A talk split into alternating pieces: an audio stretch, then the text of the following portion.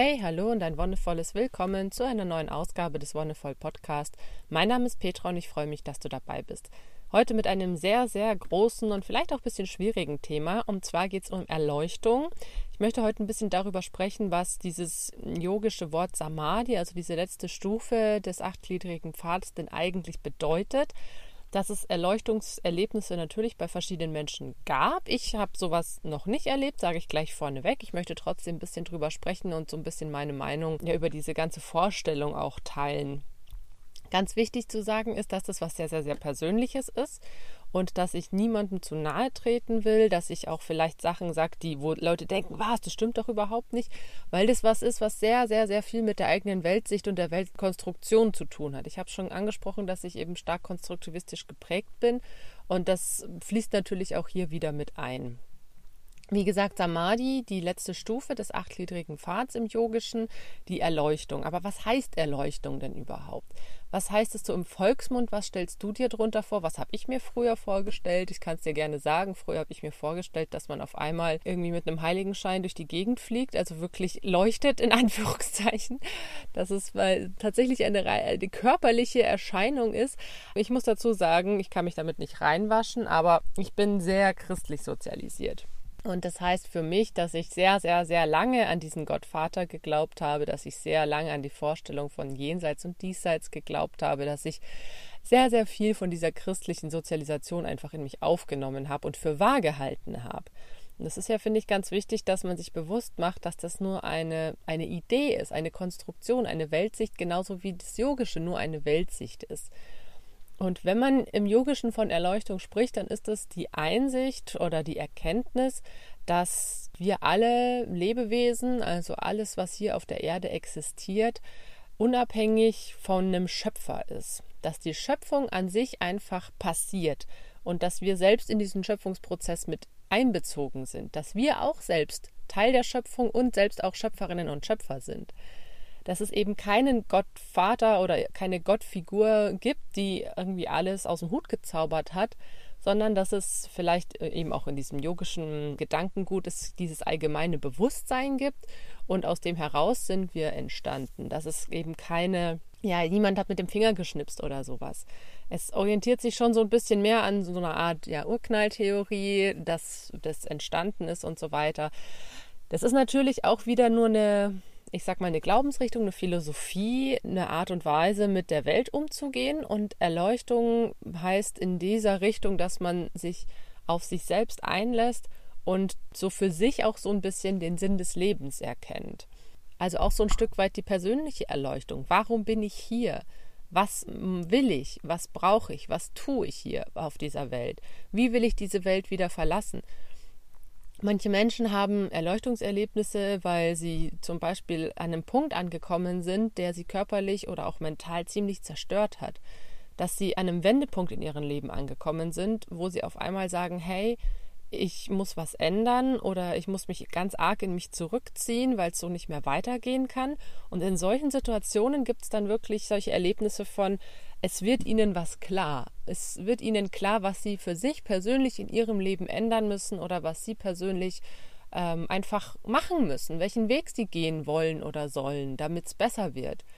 Und das ist so diese persönliche Erleuchtung. Und es ist, finde ich, ganz wichtig zu sagen, dass es immer so ein Stück weit persönlicher Hintergrund ist, weil man kann nicht sagen, es gibt die Erleuchtung, die zack, bam, Erleuchtung und du begreifst sofort die ganze Welt und alles ergibt einen Sinn. Es wird für dich Sinn ergeben. Es wird für dich ein Stück weit, ja, ich sag mal, klarer, warum du hier bist, wie dein Leben auszusehen haben soll. Was heißt haben soll, ist vielleicht auch schwierig, wie dein Leben aussehen könnte. Viele leben in einem Leben, das ihnen vielleicht gar keinen Spaß macht. Und ich habe jetzt schon oft drüber gesprochen, änder doch was. Und viele finden das so schwierig. Viele sagen, ja, aber wie soll ich denn eine Änderung anfangen? Auch wenn man irgendwie gute Tipps bekommt, ist es für viele super, super, super schwer, aus diesen alltäglichen Routinen auszubrechen. Und erst, wenn man wirklich an einem Punkt angekommen ist, wo man so festgefahren ist oder wo man so todunglücklich ist oder vielleicht sogar einen Burnout hat oder andere, eine andere krasse Krankheit ausbricht. Da gibt es Menschen, die haben Erleuchtungserlebnisse, aber es gibt auch Menschen, die haben das fernab von solchen körperlichen Katastrophen.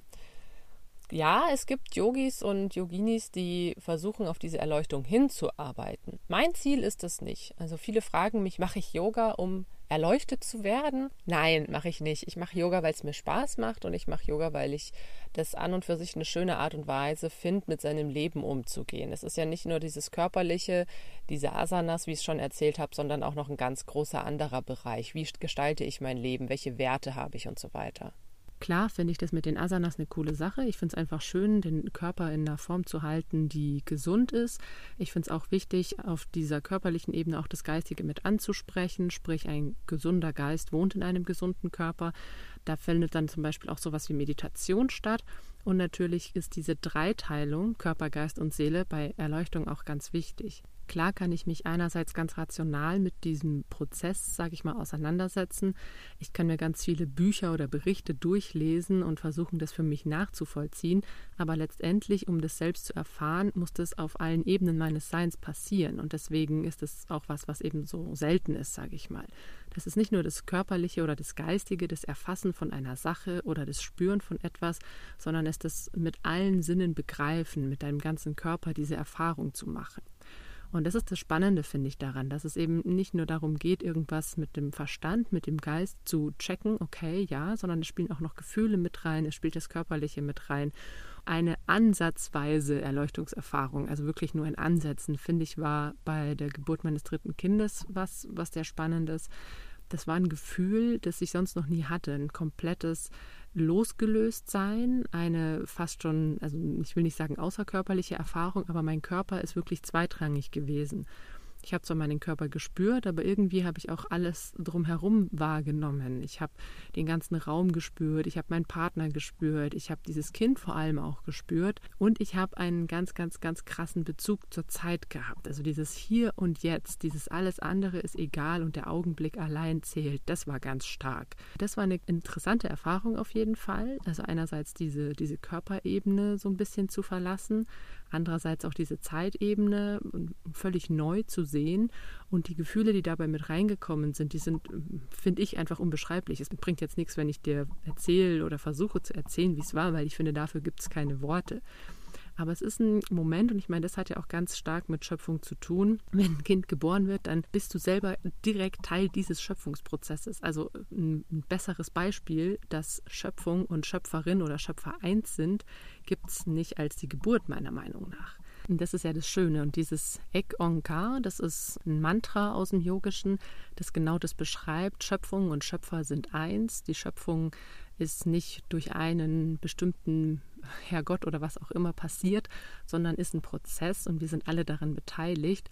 Das ist etwas, was dieses Ek Onkar, das ist mir während der Geburt irgendwie so, so krass bewusst geworden. So, ich bin Teil der Schöpfung, ich bin selbst Schöpferin. Es ist alles ein Prozess, ein Kreislauf, ein, ein organisches Sein, und dieses Bewusstsein, das ich mit angesprochen habe, das ist ja nur die Ebene quasi, die unsere Seele betrifft. Dass unsere Seele, diese unsterbliche, dieser unsterbliche Anteil in uns, auch in diesen ganzen Prozess mit einbezieht. bezogen ist. Und dieser Teil, der kommt zu uns, der geht wieder, der macht so sein eigenes Ding in Anführungszeichen. Und das ist was zu erfahren, was sehr schwierig ist. Manche versuchen das zum Beispiel auch mit diesen ähm, Rückkehrreisen. Ich weiß nicht genau, wie die heißen, aber es gibt ja Menschen, die versuchen, andere Menschen in ein früheres Leben zurückzuversetzen, mit Hypnose oder mit anderen Techniken, und haben damit wohl anscheinend teilweise auch Erfolg, beziehungsweise sie versuchen, die Seele, die in dem Körper eines Menschen ist, anzusprechen und frühere Erfahrungen hervorzuholen. Sehe ich kritisch, also ich weiß nicht, inwiefern das wirklich funktionieren kann, ist aber auch einfach noch vielleicht ein bisschen meiner eigenen Sozialisation geschuldet, dass ich mich da sehr schwer tue mit. Aber klar, wenn man sich überlegt, dass, dass die Seelen auf die Erde kommen, um Erfahrungen zu machen, und eine Seele mehrere Male kommen kann, dann ist es natürlich verständlich, dass man versucht, diese früheren Erfahrungen wieder, wieder hochzuholen und wirklich die Seele auf der Ebene anzusprechen. Erleuchtung ist, wie gesagt, was sehr Persönliches, aber viele versuchen natürlich, es zu verallgemeinern, was eben, was es heißt, erleuchtet zu sein, und diesen Zustand auch so ein bisschen, ich sag mal, heilig zu sprechen, dass das das ist, was man auf jeden Fall irgendwie erreichen muss. Ich kenne auch ein paar, die wirklich Yoga angefangen haben, um, um das für sich zu erreichen. finde ich immer ein bisschen schwierig, diesen Ansatz. Ich mache jetzt Yoga genau nach diesen acht Pfaden, äh, nach diesen acht Wegen des Pfades, um dann am Ende zu der Erleuchtung zu kommen. Das kann dir niemand garantieren. Es gibt Menschen, die machen fünfzig Jahre Yoga und haben eben überhaupt kein bisschen was von Erleuchtung erlebt. Es gibt Leute, die haben eben überhaupt nichts mit Yoga am Hut und haben es erlebt, wie zum Beispiel eben in so einer Situation wie einer Geburt, weil das so ein ganz extremes Gefühl und ein ganz spezielles Ereignis ist. Manche Menschen haben solche Erfahrungen zum Beispiel auch über Drogenkonsum. Das ist was, was man in vielen Kulturen tatsächlich auch in, in indigenen Völkern oder sowas finden kann. Eine Art von Besu- Bewusstseinserweiterung, um über dieses begrenzte menschliche Bewusstsein hinauszukommen. Denn unser Bewusstsein ist begrenzt. Also das steht außer Frage. Es ist ein sehr, sehr, sehr beschränktes Bewusstsein, das wir haben. Und es gibt sehr, sehr viele verschiedene Völker, die mit verschiedenen Drogen auch versuchen, die, das zu umgehen.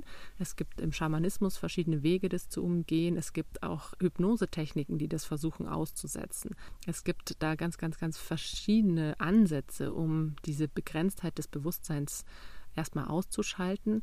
Und das ist halt auch was, was hauptsächlich über Unterbewusstsein funktioniert, ne? Um das Bewusstsein auszuschalten, braucht es das Unterbewusstsein, ist auch irgendwie ein bisschen Ironie. Aber letztendlich sind es auch Erfahrungen oder es sind, ist der Wunsch nach Erfahrungen, die dieses Leben begreifbarer machen. Wo kommen wir her? Wo gehen wir hin? Das sind immer so Fragen, die die Leute beschäftigen, egal aus welchem Teil der Erde man kommt. Man fragt sich das natürlich. Was, was hat mein Leben für einen Sinn und wozu das Ganze hier?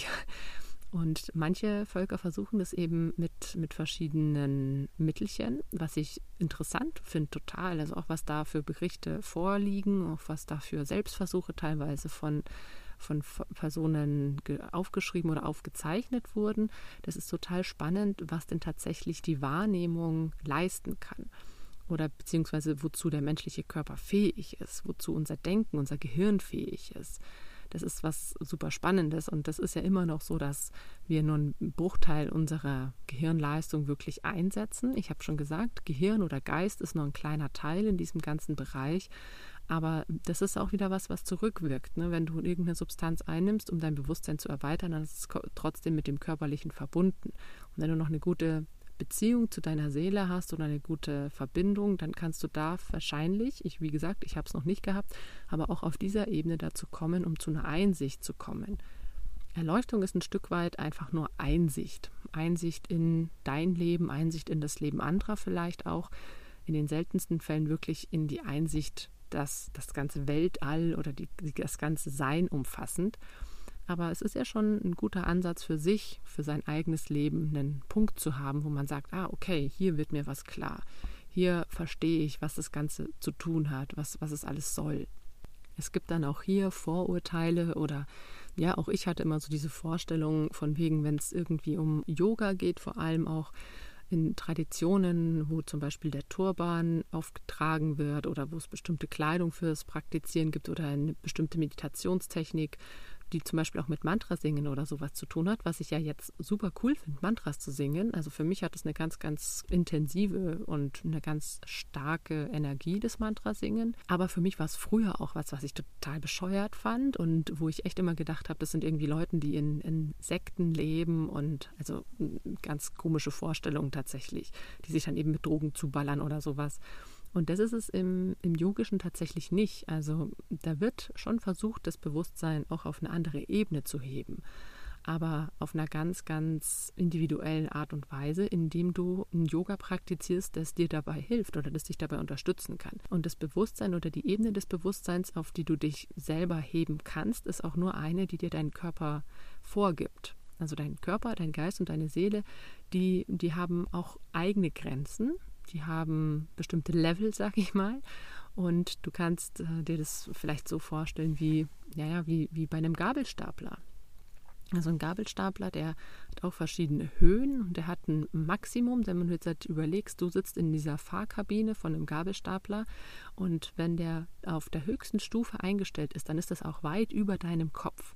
Und das ist so die Vorstellung, dass du über dich hinaus wächst, dass du mit den Erkenntnissen, die du mit solchen Techniken hast, dass du die für dich nutzen kannst, um über dich hinaus zu wachsen. Und das hat nichts von irgendwie dann auf einmal die Weltherrschaft an sich reißen zu tun. Das sind dann auch manchmal, kommen dann so Kommentare, ja, Erleuchtung ist doch nur was für Leute, die irgendwie die Weltherrschaft an sich reißen wollen. Nein, Quatsch mit Soße. Das ist was ganz Persönliches und was ganz, ich sag mal in Anführungszeichen, auch Egoistisches. Das ist was für mich, für mein Leben. Und ich will damit nicht, nicht hausieren gehen und sagen, hey, ihr müsst es genau auch so machen und ich bin jetzt der Oberchecker, weil ich erleuchtet bin. Nee, wenn das jemand macht, dann finde ich, ist das eine ziemlich falsche Art und Weise, mit solchen Erlebnissen umzugehen. Es gab immer wieder in der Geschichte Menschen, die erleuchtet waren oder auch sowas wie Heilige, finde ich, ist was, was in die Richtung geht, die, um die dann Kult gebildet wurde und die sich das so ein bisschen zunutze gemacht haben, dass es Leute gab, die vielleicht leichtgläubig waren oder naiv und diesen Leuten dann gefolgt sind, weil sie eben so, so erleuchtet oder weise oder was auch immer waren. Ganz wichtig finde ich zu sagen, erleuchtet sein und weise sein hat nichts miteinander zu tun. Also man kann auch ein super belesener, weiser Mensch sein, ohne auch nur einen Ansatz von Erleuchtung zu haben. Wie gesagt, weil das ein, ein Gefühl und ein Erlebnis ist, das man nicht auf Knopfdruck heraufbeschwören kann, sondern das ist was, was einfach passiert in einer bestimmten Situation deines Lebens. Inwiefern kann das Yogische dich dann dabei unterstützen oder dir helfen? Was ich jetzt schon auch in meiner Ausbildung von anderen Menschen gehört habe, die sowas hatten oder sowas Ähnliches hatten, war, dass sie froh waren, dass sie schon mal von diesem Konzept was gehört hatten und dass es eine Erfahrung war, von der sie zumindest schon mal auf einer rational-geistlichen Ebene gehört hatten. Es gab eine Teilnehmerin in meiner Ausbildung, die hatte das, als sie wohl auch so siebzehn, achtzehn war, auch unfallbedingt hatte sie erst ein Trauma und danach so eine Art Erleuchtungserlebnis und war damit total überfordert und wusste überhaupt nicht, was mit ihr passiert, war auch erstmal geschockt und das Problem war, dass sie mit niemandem darüber sprechen konnte.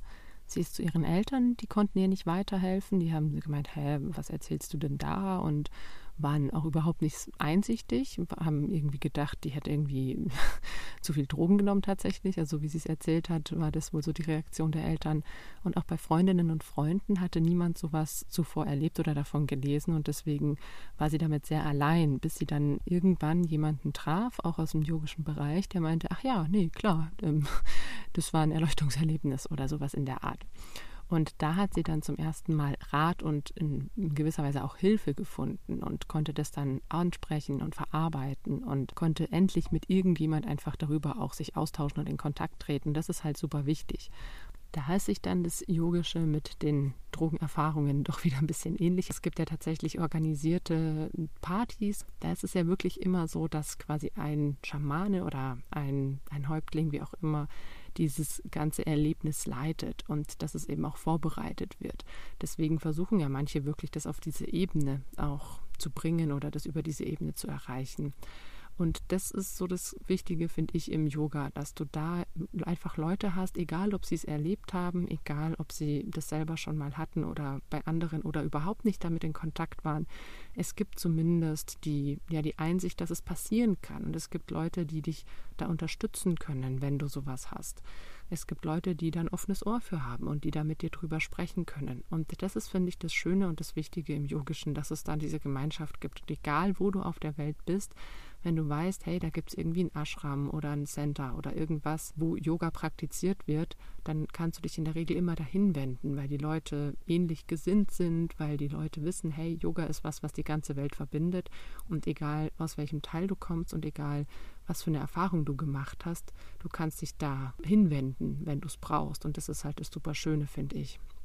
Okay, und damit bin ich auch für heute am Ende. Wie gesagt, eine sehr ja, die schwierige Folge auf jeden Fall, aber ich fand es total wichtig, das anzusprechen, weil einfach die Fragen tatsächlich kamen, wie das mit Erleuchtung ist und wie das mit Samadhi ist, und ich da einfach jetzt mal meine Meinung doch auch zu kundtun wollte und es wichtig finde. Und wie gesagt, ganz wichtig finde ich auch, dass, dass man sich damit nicht alleine fühlen muss, wenn man sowas hat, sondern dass es da auch ein, ein, ja, ein Backup gibt, dass es da Leute gibt, mit denen du sprechen kannst. Und du kannst ja auch in deiner Stadt, auch wenn du noch nie Kontakt zu irgendwelchen Yogis oder Yoginis hattest, konntest, kannst du immer auf die zugehen normalerweise. Also das zumindest, was ich erlebt habe, ist, dass doch die meisten Yoga-Centers oder Ashrams oder was auch immer in deiner Stadt gerade vorhanden ist, dich doch auf jeden Fall willkommen heißen und jemand da ist, der mit dir sprechen kann. Ganz wichtig, wie gesagt, nichts erzwingen. Erleuchtung ist was, was zu dir kommt und nicht, wo du hinarbeiten kannst. Und auch, wie gesagt, ganz wichtig ist es was, was dich auch überwältigen kann. Und es ist was, was sehr persönlich ist. Bei mir eben in Ansätzen dieses Geburtserlebnis, bei anderen Leuten in, wieder in einer ganz anderen Form und Gestalt. Und das ist natürlich schön, wenn man sich auch darüber austauscht und über diese Erweiterungen im Bewusstsein sich bewusst wird. Also wirklich sich das bewusst zu machen, was das Bewusstsein leisten kann, auch wenn das gerade ganz schöne Metaebene ist. Okay, dann war es das für heute. Vielen Dank, dass du dabei warst. Danke fürs Zuhören. Und wie immer, wenn dir die Folge gefallen hat, lass gerne einen Kommentar oder eine Bewertung da. Wir hören uns dann in circa zwei Wochen wieder. Bis dahin wünsche ich dir alles Gute und noch einen wonnevollen Tag.